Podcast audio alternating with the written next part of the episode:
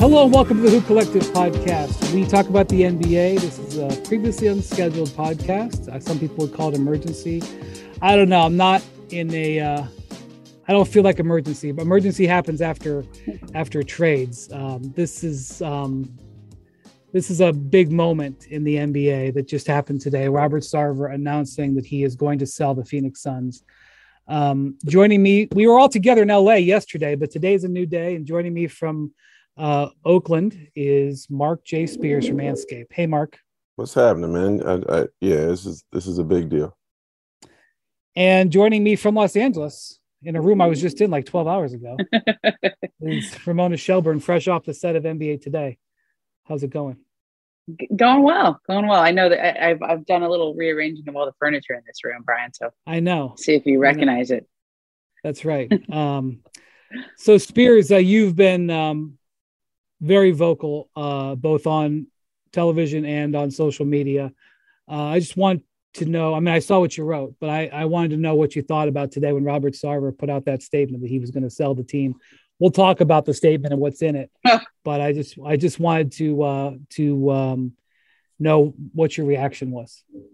Um, pleasantly surprised and ecstatic, uh, and um, I like to say that I think the players had a lot to do with it. You know, the NBA decided not to push for Sarver to be pushed out like they did with Sterling. Um, the owners were never put to a vote. Draymond Green suggested yesterday that they they should. Um, but I, I just I want do, to say I don't want to interrupt you, but that was a big moment. Yeah. When Draymond did that, in my in my view, that yeah. was a big moment.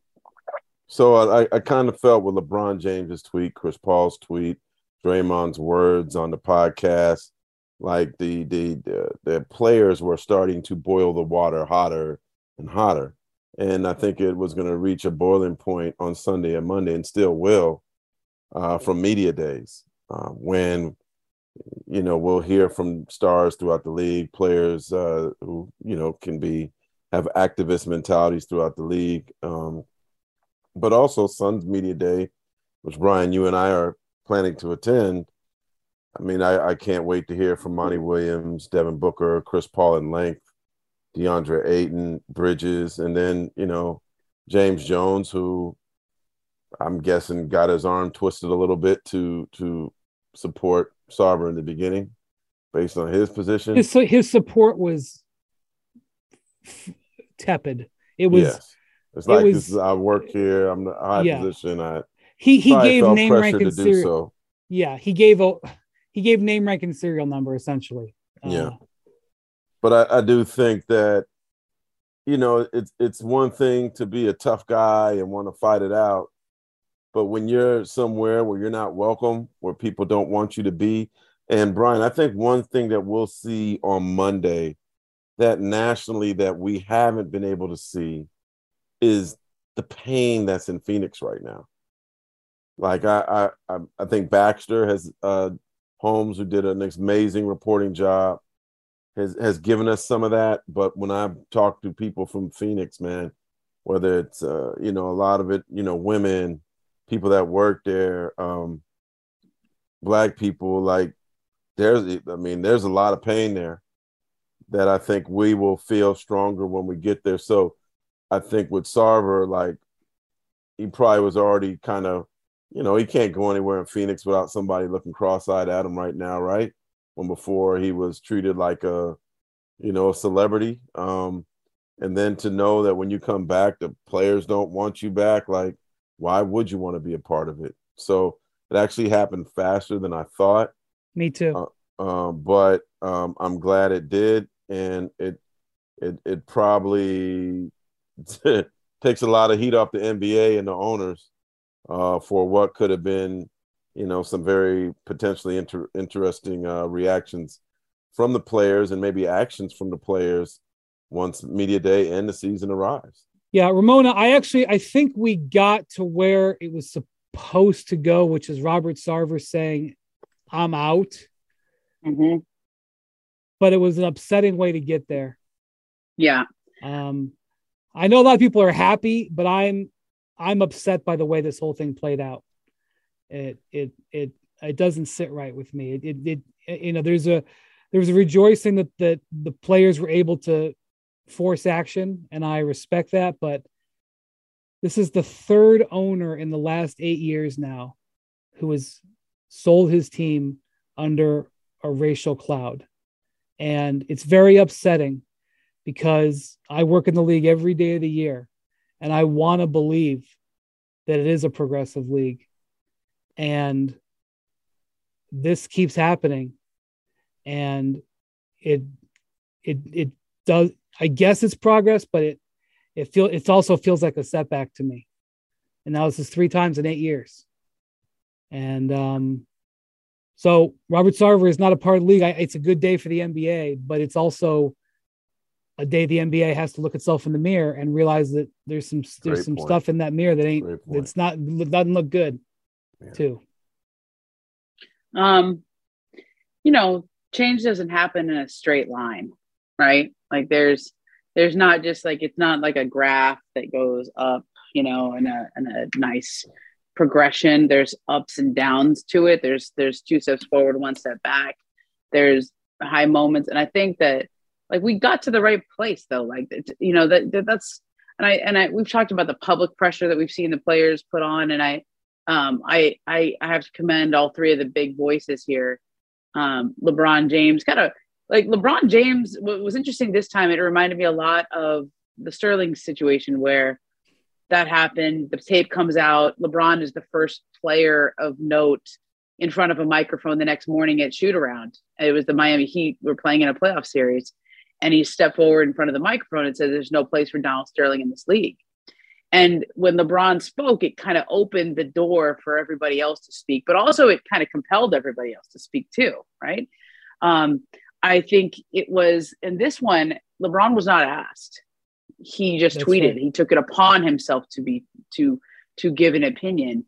Same with Chris Paul. Like he was not in front of a microphone where his opinion was asked at media day. He took it upon himself to tweet and to say that, and not just tweet. Um, I'm hurt by the allegation. I'm hurt by the report. I'm hurt by what's in it. But he said our league definitely got this wrong in terms of the one year punishment. Like that's that is specific and that is and then Draymond um, didn't just express anger, Draymond called to action. He put forth some actionables. I want the owners to vote on this. I think that you know people I mean, need to step in.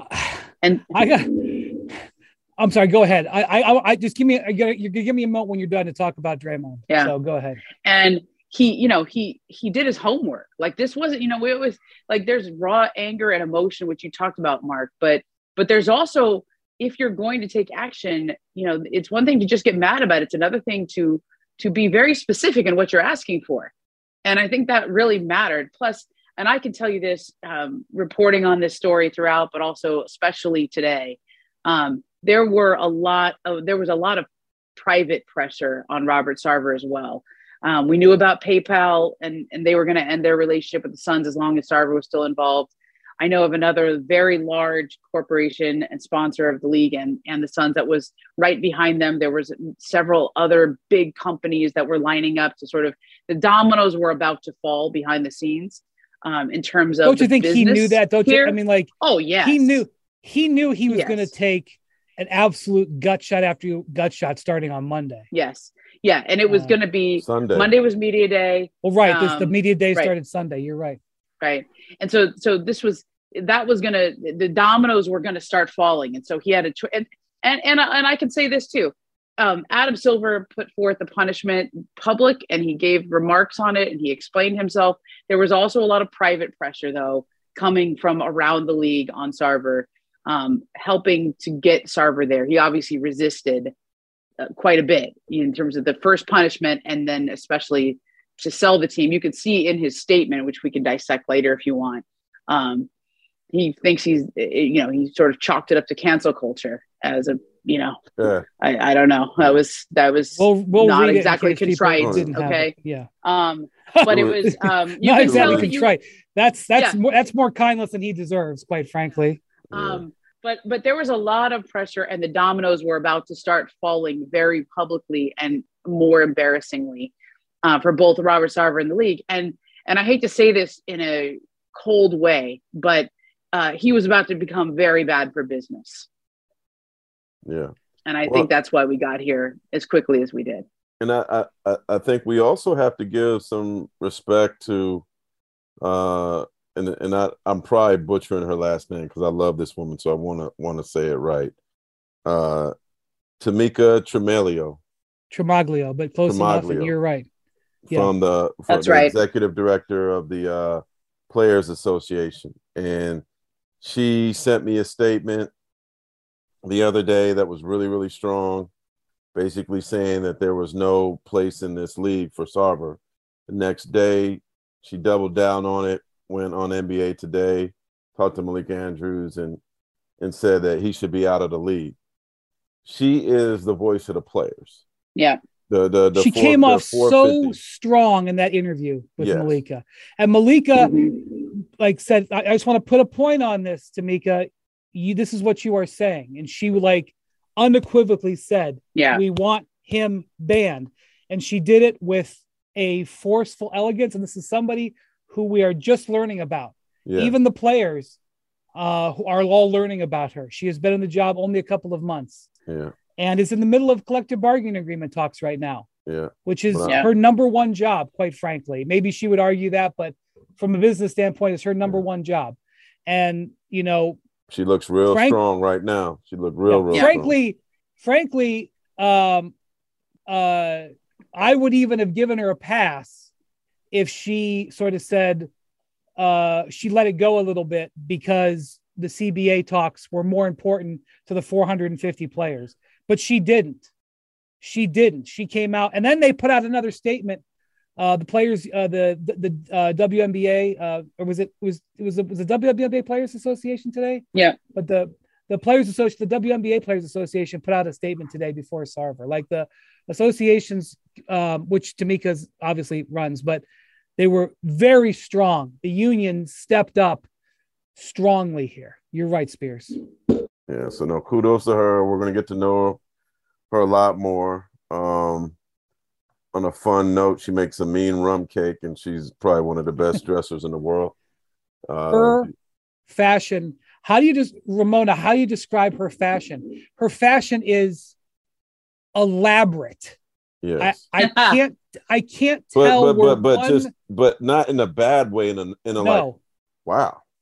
no I don't know anybody who dresses like her, and you can't tell where one article of clothing ends and the other one starts. It's just like uh it's like- uh it's Right, like the- a the- the- portrait.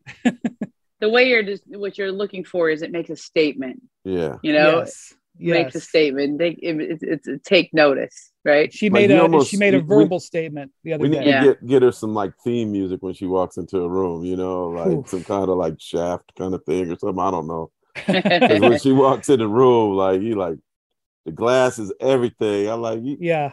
she ain't just throwing on a hoodie. You know what I'm saying? Like I feel like her hoodie got diamonds on it or something like that. but Yeah. no, I mean on a serious note, uh, no, no, she has made no bones about how she felt, and for the players that you know perhaps are a little gun shy about saying anything, she spoke for them and very strongly. Very. All right, I want I want to talk about I want to talk about Draymond for a moment. Now let's talk about the play of the week. The pressure to follow up Hypnotic and Cognac weighing heavily on the team. Hypnotic was in the cup, blue and ready for the play. And boom, Añejo Tequila came in with a smooth assist to Hypnotic's tropical fruit finish. Shaken, strained, poured. It was green and good. The playmaking splash shifted the tempo. Another great cocktail from the Hypnotic team. Every season is Hypnotic and Tequila season. Hypnotic Liquor, Bardstown, Kentucky, 17% alcohol by volume. Hypnotic reminds you to think wisely, drink wisely.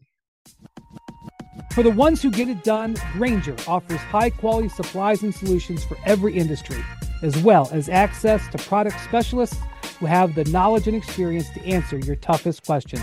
Plus, their commitment to being your safety partner can help you keep your facilities safe and your people safer. Call or click Grainger.com or just stop by.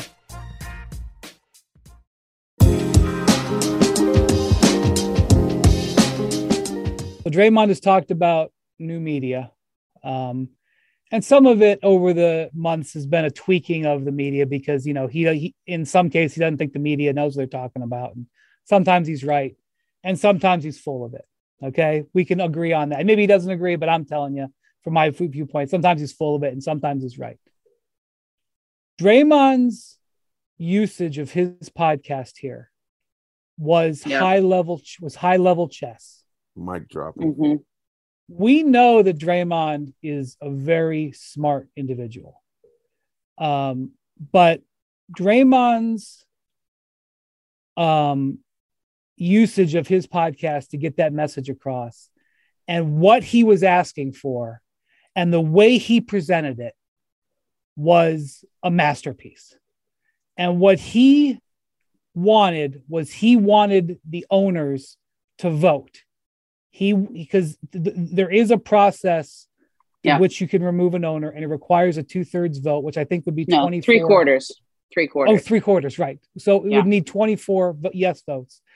And he was basically like are you with us or against us? Show us. Now adam silver in that press conference which was painful for a number of reasons stumbled around talking about how that process was very cumbersome and complicated Look, it's not C-SPAN, right? Like it's not going to be televised, but we're going to find out. Right. We're going to find out. And um, even if we didn't find out, maybe we would have known. We would have. We would have known a lot. I'm sure. And And then Brian, Um, either way, I'll say this too.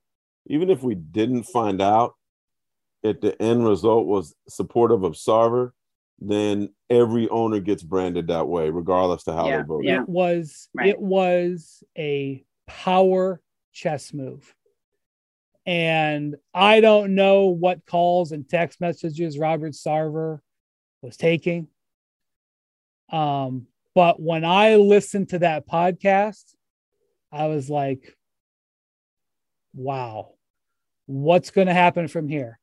Um, because LeBron used, like LeBron plays basketball, LeBron came down the lane and ran over him for an and one.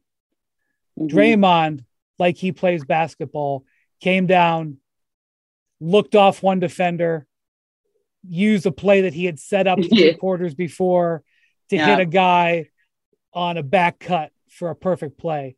It was absolutely a incredible use of the platform and incredible use of strategy and incredible delivery. And when I heard that, I was like, wow, if I was an owner, I would not want any part of that. Because while I didn't think there would be a vote, like players who heard Draymond say that would come to media day on Monday and say, that's a good idea.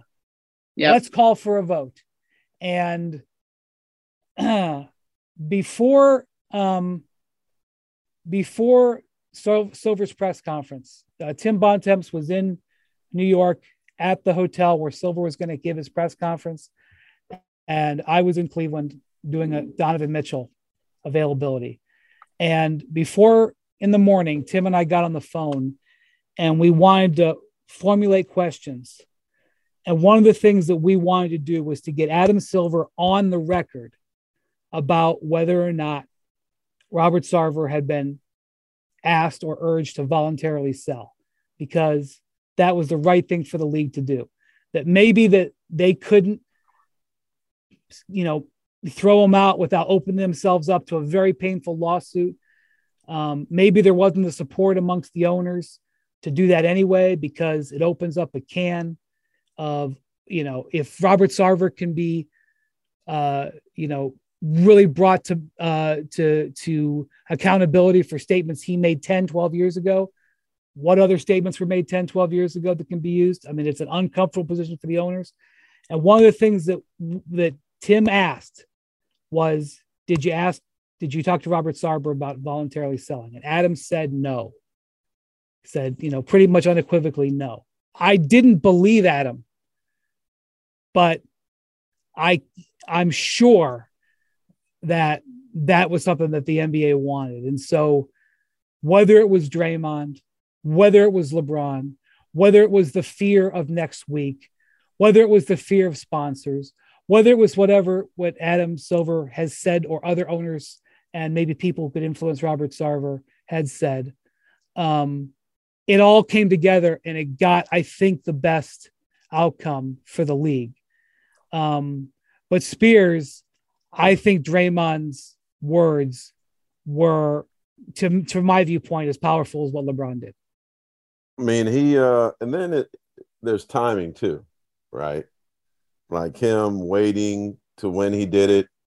Um and and I certainly like when LeBron tweets and when Chris tweets that that resonates throughout the league. Mm-hmm. But Draymond gave you a sermon. like, Yep. He Yep. gave you a soliloquy, and I, I really wish I knew kind of behind the scenes what his words. Uh, may, maybe they were the final push to say, "All right, let me let me let me move on." And what he's what he's been able to do from a media standpoint, man, that dude, man, it's it's it's been incredible. Like I still remember Brian. I always tell him this. Like I remember when you were a second round pick coming off the bench in summer league. So to see him come from that to like go from making 850,000 to like 15 million to making the money he is now and then become the voice that he is in the league. It's, his story is pretty incredible. Certainly worthy of a, a, a, documentary. Um, that you know, I, I, it's just it's just stunning what he's been able to do, and he's going to be the next Charles Barkley. Um, so I'm really um, impressed by Draymond on a daily basis.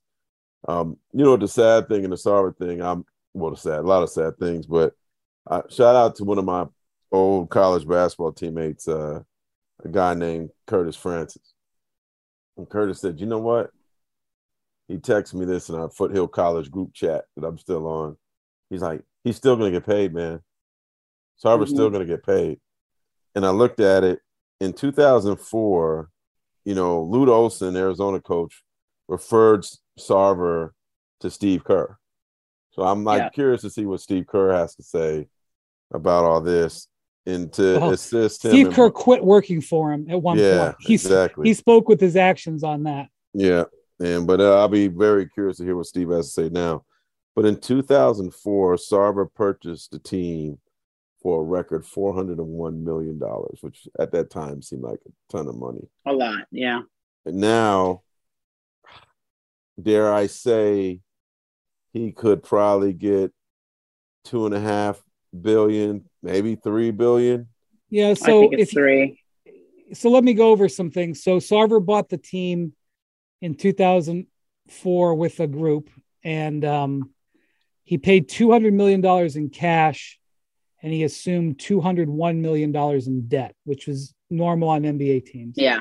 Um, he he owns about 35% now. I don't know what he owned. I don't know what he went in for then, but he only owns personally about a third of it. So, um, so he's selling his stake. yes, but Baxter Holmes reported this today, and I've talked to some people this afternoon. Every ownership agreement is different, Mhm. and you know it's, it's we get what you can negotiate. And so Robert Sarver, according to Baxter, and Baxter's reporting is, you know, pretty damn good here. He has the right to make all of his uh, partners sell too. And if it's listen, Ramona, if it's if it's two and a half billion or more that they're that they're going to get, uh, most of those guys are probably going to want to cash out anyway. But there were some owners who were against him. You know, specifically the number Yeah. two shareholder, uh, Okay. John Najafi. Sarver could force him to sell Okay. and not be a part of it anymore. Okay. Ramona, let me throw Okay. this in there too, real quick. So once this team sells, and I know you guys have an answer for this, if there are going to be two expansion teams that come into the NBA, does this also benefit the owners? Because now it will have risen the price of what you could pay, have to pay for an expansion team. Yes, but that was going to happen anyway, Spears. I don't. but, th- I don't does this think. push it up even more? yeah, any team sale. There's because only been now one that team you'll sale. have a recent team that is sold. Like it's it's like who, who was the previous team before, right? The Clippers, right? yes. And there's been Uh, some well, teams. that- no, well, the- the, the no, Timber- the, the, The, the Timberwolves. Timberwolves, The and the Timberwolves, Jazz, right. and the Jazz. but this I think could even raise the number even more astronomical yes, for an expansion team than our. So The owners are Yes. in large are going to get paid from this too. Well, the owners, I think, are ha- are happy to see Robert go. I'm not sure how many owners were would really defend Robert. I think what they were defending was a precedent that you could have an action brought against you from 10 years ago and it could force you to sell. I don't think they were crazy about that. But as far as getting Sarver out and getting a new number for a team in a premium market, because it's a Phoenix is a small market relative to like New York, San Francisco, LA, but it's a desirable market. What were you going to say, Ramona? So what you brought up about John Najafi, um, there is one really important point to make here. Robert Sarver is going to decide who buys the team, who he sells the team to. That's right. It will have to be approved by other owners, but uh, by you know the board of, board by the board of governors. But he has he gets to decide who he sells to.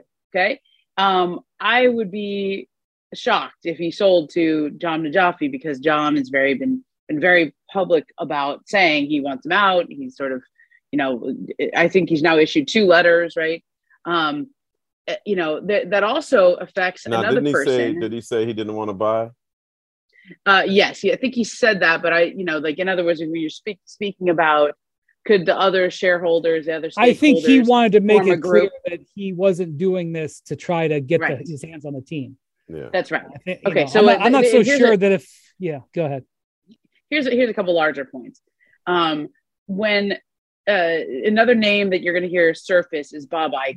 Okay, former CEO of Disney, recently retired. Um, Bob has been involved in two professional sports group bids so far. So he's shown in he was involved in one of the groups that was trying to buy Chelsea, the the football club in the English Premier League, and also was involved in the group trying to get the Raiders and the Chargers to go to LA a couple years ago, if you remember.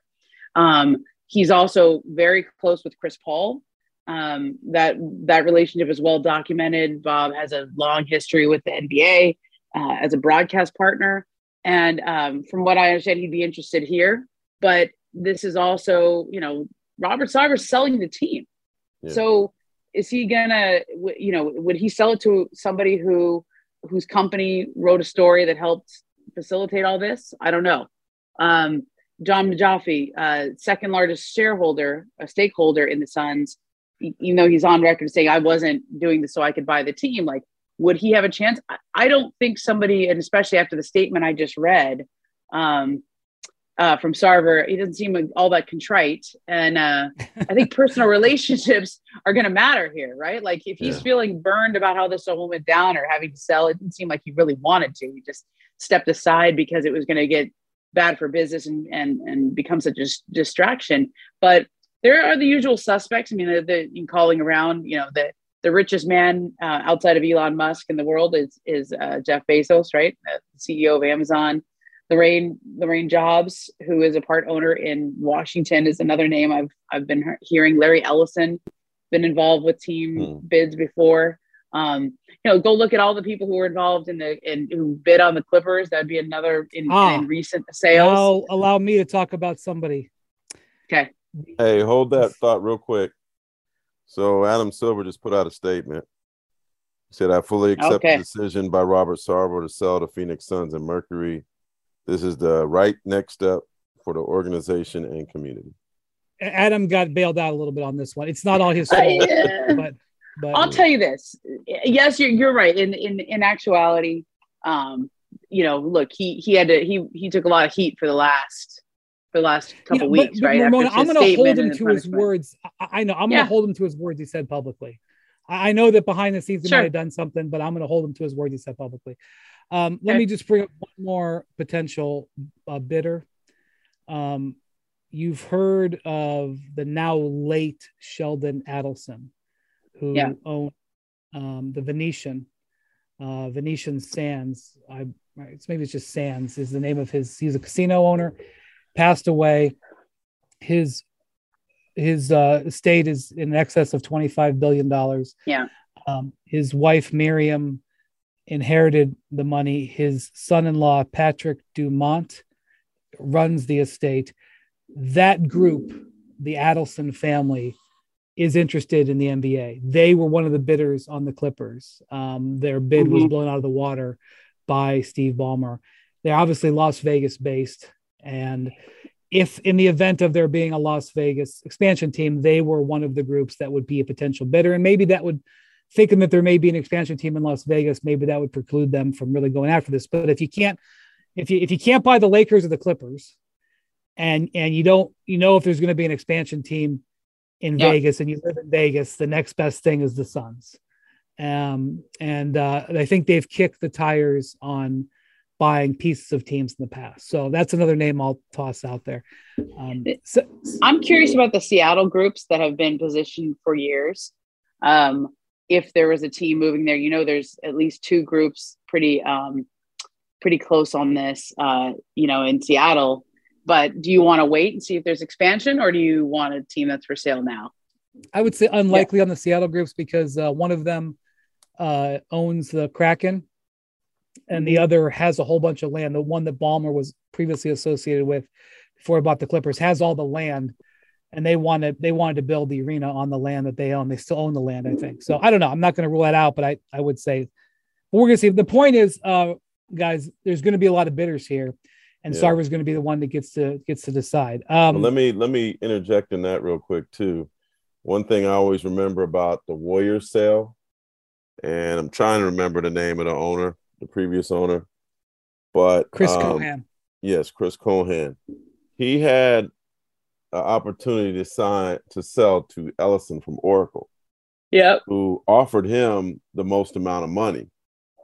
And Ellison was in on the media locally in the Bay, talking on a a, a lot yep.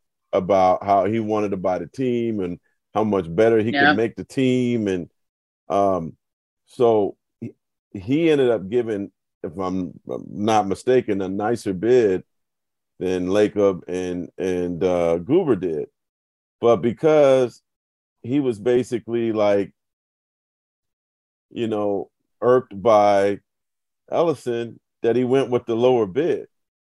So that's something to keep in mind with Sarver. Yeah. And and I'm so, gonna throw this out there, and I'm gonna say this loud. You know, if if Sarver really wants to save face, or maybe maybe get the world to heal a little bit, and and maybe start forgiving him a little bit.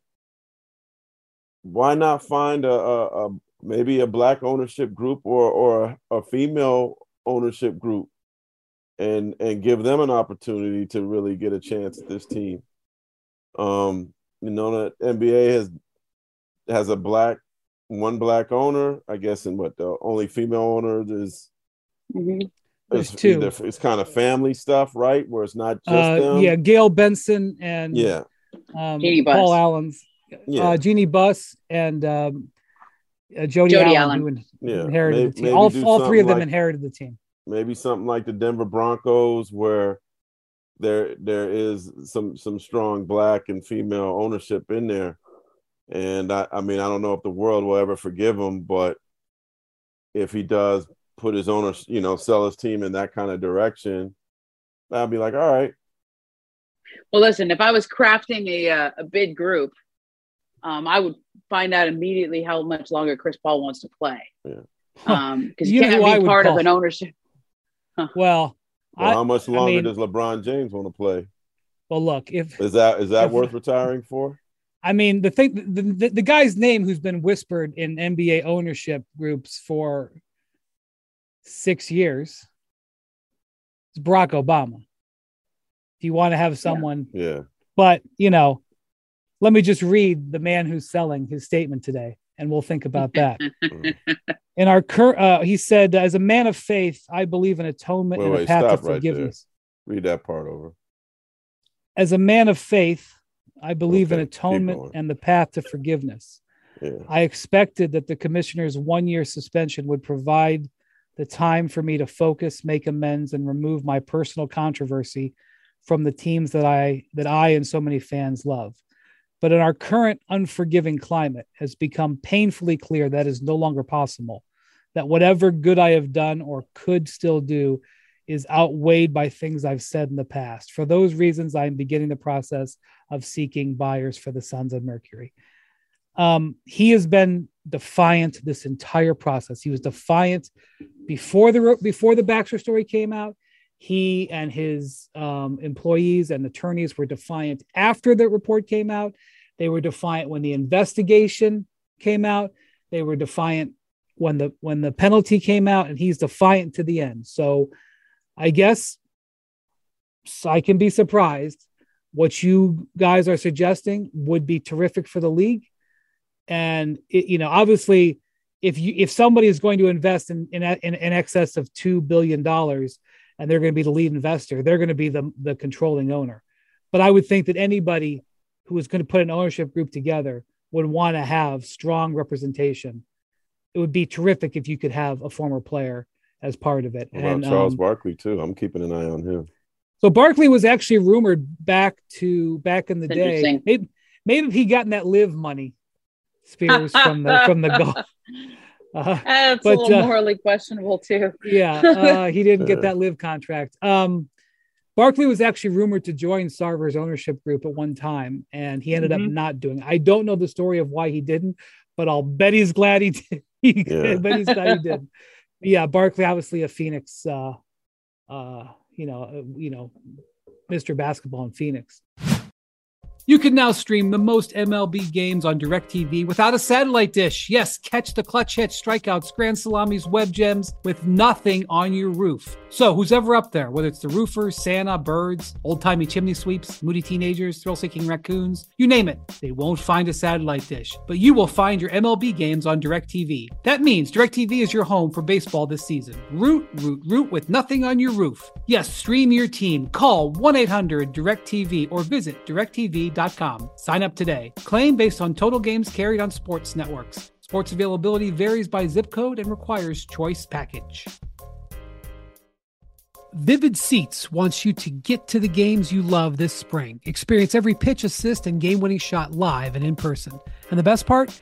Each transaction is a step toward a free 11th ticket with Vivid Seat rewards. Score unbeatable perks like free tickets, surprise seat upgrades, and annual birthday deals. As official ticketing partner of ESPN, Vivid Seats is offering you $20 off your first $200 ticket purchase with code HOOP. That's code HOOP, H O O P.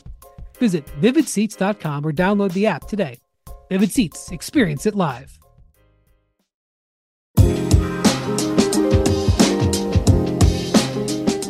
But yes, uh, Sarver, you know, Sarver, based on what Baxter's reporting, can force the other owners to sell. He can force them Yeah. out. Now, And, listen, um, Brian, I talked to people around the league in terms of what this could, what they could go for. It, it, it's not, you know, look, we'll, we'll find out what, what assets they have, what the debt is like, but in terms of what the valuation is going to be like, I'm, I think with the upcoming TV rights deal, with the value of other franchises, with the, with everything that the league has going for it right now, the expectation I've heard is it starts with a three instead, not a four. Okay, but but that's So that's a hell of a that's a hell a very big valuation. And that's a little bit more aggressive those- than I. Yeah, that's a little bit more aggressive than I would go. Remember, the Nets sold for two point three, I believe, a couple years ago. Um, I will point out that the the Suns, when he bought the Suns, it was this the Mercury and the Suns. uh-huh. They have subsequently built a practice facility, Hmm. which is on a valuable piece of land Yeah. right on the Phoenix Paradise Valley border. And so that would come with the team. Hmm. Um, and I'm not Just saying that, redid would- the arena. that was the the city owns the arena. Okay. But yes, the, the arena. I mean, they should have built a new arena. It's Yeah. better than it was, but still, it's still unfortunately in the in the. I'm not going to go anywhere. I don't want to insult the Phoenix. I think fans. we can actually find out what they were valued. I, I have to look this up. So but there was a Forbes valued them. yeah f- yes forbes valued them at 1.8 sportico uh which is a little bit more aggressive um uh than than forbes valued them at 1.9 billion um i think it'll be at least 2.5 but i'm not fighting you ramon on three but when you think I'll about their this. value all you also have to think that that piece of property and practice facility has added to their value And isn't there like Okay. housing and commercial stuff there next to it too? That'll be part of he that. doesn't the, the Sarver doesn't actually own that. You know who's a big investor in that? Oh. Devin Booker. Oh. Devin Booker's got his money in that in that development. Okay, Yeah. so here's here's some here's what we can look at. July 2021, which is July 20 July 7th. Uh, the Phoenix Suns were valued at 1.55 when Dyal, uh, it's a private equity firm. They made, uh, they they bought five uh, like less than five percent as a, like an LP, a limited partnership in the Suns. So on that valuation, that was basically a year ago, a, a little over a year ago. They Yeah, so valued when- at 1.55. Right. When but- minority but- shares of teams sell, they sell below what Correct. the value. But but I, one thing I want to point out, and I don't want to get too far down the financial rabbit hole. Robert Sarver only owns 35%. So um, that's still a lot. It's a nice Um, check. And so he will be getting, you know, when he sells, he will be making hundreds of millions of dollars in profit. But Yeah. if the team sells for three billion, he will do very well, but he won't pocket three billion. But nonetheless, Yeah, this ain't the Dukes now. He he's walking away with some cash. yeah. Um, and this is what happened with Sterling, right, Ramona? Ramona, Yeah, he made two billion. Will you tell this was this was in your um this seriously uh, was my favorite part of your sterling tapes um your Ster- the sterling affairs 30 for 30 Yeah. can you retell the story of when sterling i know i've done this to you before but i Yeah, just want it again Okay. uh, because eventually Donald Sterling and Steve Ballmer they had to speak. Uh, Shelley Yeah. negotiated the deal. Shelley Sterling, Donald's wife, negotiated the two billion dollar sale. But could you retell the story of when they did the transaction? Oh, uh, okay. So it was towards the end, and Sterling was just basically he didn't really have the legal authority to be involved in this sale at that point because there was um, there was this unbelievable chess move that Shelley Sterling and her lawyers executed, which was to get Donald Sterling mentally incapac- declared mentally incapacitated uh, by two separate psychologists who evaluated him um, to make financial decisions on behalf of the Sterling Family Trust. Okay, so she was able to sell the team, but he still tried to sue. Okay, and and they were in court, and these these cases were not going to go anywhere, but they wanted to close the sale. They were in escrow. Ballmer was basically taking one last ditch effort to. Uh, one last ditch effort to you know hey donald let's let's let's drop all this lawsuit stuff and let's get this done and clean all the legal stuff up and uh and when they met i think the i think the part you're going for brian is when sterling asks him why he has uh so much cash laying around right He's like, like he keeps if I remember right, he said, "Do you really have two billion dollars in Yeah. cash that you're going to pay me?" yeah and do you really have that and and Ballmer did and he and sterling was like well that's stupid why would you keep cash laying around like that like why would you just be liquid like that you should have that in real estate or something. i mean i'm Why don't you own, Why don't here. you own thirty five uh, seven hundred and fifty uh, apartment buildings where you're, you know, i mean treating your listen, tenants badly?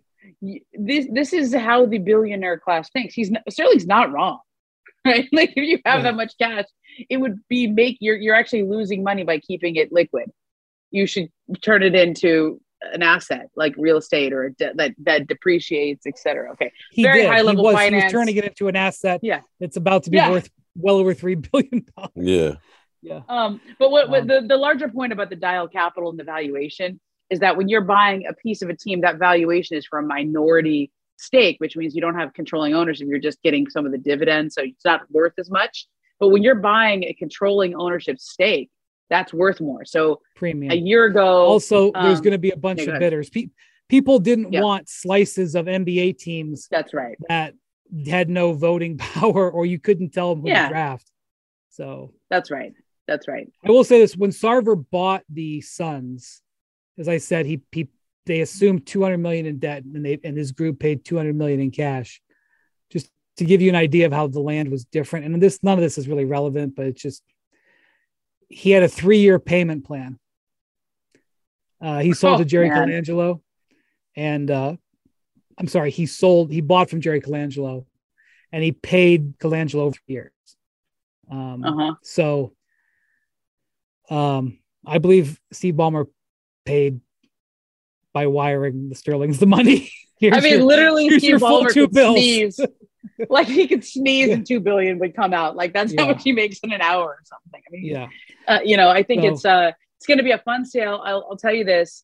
Um, from I from what I from what I hear, it, this will probably take a couple of months. It's not going to be immediate, but I um, think it might take are it, it might even take longer than that, Ramona, Yeah, unless you have somebody like Ballmer who just comes in and blows away the bidding. yeah and th- and this is and this is interesting with Ballmer and I, I I think I talked about this in the podcast but it's worth repeating when Shelley Sterling met with Steve Ballmer um and uh this is another funny little story. She told me when he he called her so you know she was in charge of the sale. And he called her uh and she's not a morning person. She was like I think she was up and she uh he kind of surprised her on her cell phone. And uh he goes hi this is Steve Ballmer is this Shelley. And she goes who she thought he said Steve Ballmer, you know, like like a like a bomber jet or something or a bomber jacket. Like he didn't know. Yeah. she had to call somebody. Like somebody named, and she took the call and was very nice. And then she called her lawyer and said somebody, somebody Steve Ballmer called. Um, and uh, he go, you mean Steve Ballmer, like the Microsoft CEO, right? And it was it was it was like a you know when you don't answer when you don't know a number like a like a cell phone comes call comes in, you're not sure who it is. Like I, I just I just love that scene of her getting surprised on her cell phone and it was early in the morning. Anyway she met with him and uh he she really wanted to sell to one person not a group. Um she wanted it to be kind of part of it was like part of her family. She thought she wanted to sell to somebody who would be part of their family and it would be a single owner. But it also helped that Ballmer basically said whatever the high bid is I'll I'll top it whatever and she liked him enough to to say okay and it was like she liked all his those she liked his uh she liked his balance enough to believe that he would do it too. like whatever whoever came up short like they had no chance at the time remember grant hill was part of a group um Yeah. there was No, david was a geffen was of- part yeah. of a group there was a few Yeah, there was a number So- of groups. these um, personal relationships is going to be interesting to see how they how they play out here though Yeah. Well, yeah. So Spears, before we go, um, I've talked to well, I don't want to say who I talked to, but um what do you think this does for the Suns as a team starting on Monday? Um, probably take some stress off the players a little bit. Um, but I think it takes a lot Yeah. off. but I just still wonder what they're comfortable saying. Like I'm really curious to what all their stars say, what Monty says. There's gonna be a variety of questions. Um, how does this predominantly black team feel about the use of the N word by the guy? Did they get you? Did they ever get hear him say it? Um, Monty is certainly I, I I implore anybody to read the story I did about you know religion is hard to write about, but the way Monty Mhm. talked about it, you, you certainly get a lot of respect from him, and I know he's been very introspective about everything, and I'm sure that statement that Sarver had today, where and I asked you to repeat the religion part. I wonder what Monty thinks about that, but the one thing is these guys have had a lot of time to really like think about things and I'm sure Book got some stories, right? And um, so I Listen, I don't I I'm- don't I'm- know I don't know how Monty really felt, but I when the day the Baxter story came out, I asked him how much you know, he turned down the Lakers to go to the Suns. yeah and the Lakers ownership group is Jeanie, highly respected. Robert Sarver, not highly respected. yeah And I asked him how much of a factor Robert Sarver was. And he, at the time, I mean, at the time, said there was a he was a positive force. That his conversations with Robert were positive. yeah So, you know, he and and he said, I want to be there. So I'm gonna be interested to see how he yeah. frames this because he I'm sure he didn't know about all this, but he also, Yeah. you know, so well, to you know, his credit, he yeah. also said, "Hey, I'm gonna wait and read everything." yeah, You know, he didn't he didn't give him a vote of confidence. that's He- true. He he said, "Hey, I'm gonna wait and read everything, and then I'll let you know how I feel." Which is why I think Monday will be very very interesting for him because he is somebody of character, like true character.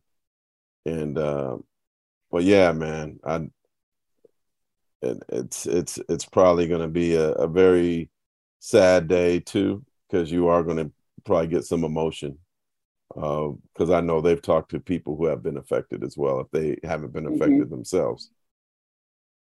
So I'll tell and, you this. And then reading. can we give a shout out to somebody? Yeah. Mm-hmm. Shout out to Julie Fie, who mm-hmm. is probably knows more than anything, like as much as anybody about the true true stuff about Sarver, who was there for 30 years and kind of she's the head of public relations well, she kind of been slowly like pushed out. Um yeah. She's and, no longer with the organization. Yeah. And she was, I think, you know, the as, as good as anybody in PR for a while.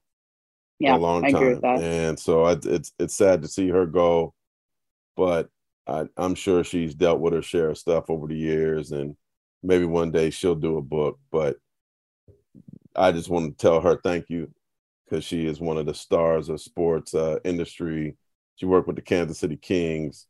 She's one of the um, women who opened doors in the media mm-hmm. relations world for other women. Like, and so it's it's sad to see her go, but I'm guessing with everything that's happened that she probably feels a little bit better today too. Um, I'm glad you said that, and I and I'll I'll leave you with this. Like, you know, in our um, line of work, like I I generally don't get personal about this kind of stuff because it's our job to be objective and and to hear everything and report on everything. And so I, I I'm not going to deviate from that now. But as an observation, um, there were some awful things that were said and done to women in that organization as well. And you know, sometimes it's hard as a woman to like call that out because you seem like the angry woman, right? or you'll seem like the like you're taking something personally when it didn't happen to you or whatever it is but i appreciate the comments from chris paul i appreciate the comments from other men in our my colleague richard jefferson was sitting next to me zach lowe mark like i appreciate people shining a light on those comments and the, the hurtfulness of that stuff as yeah. well yeah well said. Like I said, it's a it's a like hard. Brian, day. I think we're going to see it's some. Not, it's, we're going to see some I, emotion on Monday, Brian. Yeah. I think it's going to be a lot deeper than we can imagine. It, it's not. I know that there's celebration. Yeah. He's gone, but it's not. I'm not. I don't feel good. Yeah, yeah. I don't feel good. I mean, the so, truth is, like, you know, I read that thing of the story about the pregnant woman, right? Like, and it's somebody who just like I literally just came back from having a baby, right? So there was like a there's an empathy there and a, a personalization that I feel that um, I felt like, wow, like people actually called caught that part, you know, and they called attention to that. And like you mentioning Julie, like that, um, you know, we like there's a there's a lot of people who probably spoke to Baxter, probably spoke on, you know, these I see I see him sitting there communicating with current and former employees, right, who were part of the all the people that he spoke to and sources the law firm spoke to, etc. Um, and they they just like there's a lot of people who who don't have that platform and who don't have a um, a voice that uh, that I think probably feel like okay, I'm like what you said earlier, Brian. It was it was yucky the way that everybody got there, but at least um, there is some sense that those voices were heard those those incidents were reported right like those were that people like listened. Well a book closes today but there's more yeah. and we're going to hear a lot next week. Thank you mr spears. Thank you ramona. Thank you to our producers for putting this together. Uh, thank you for listening to the hoop collective. We'll talk to you soon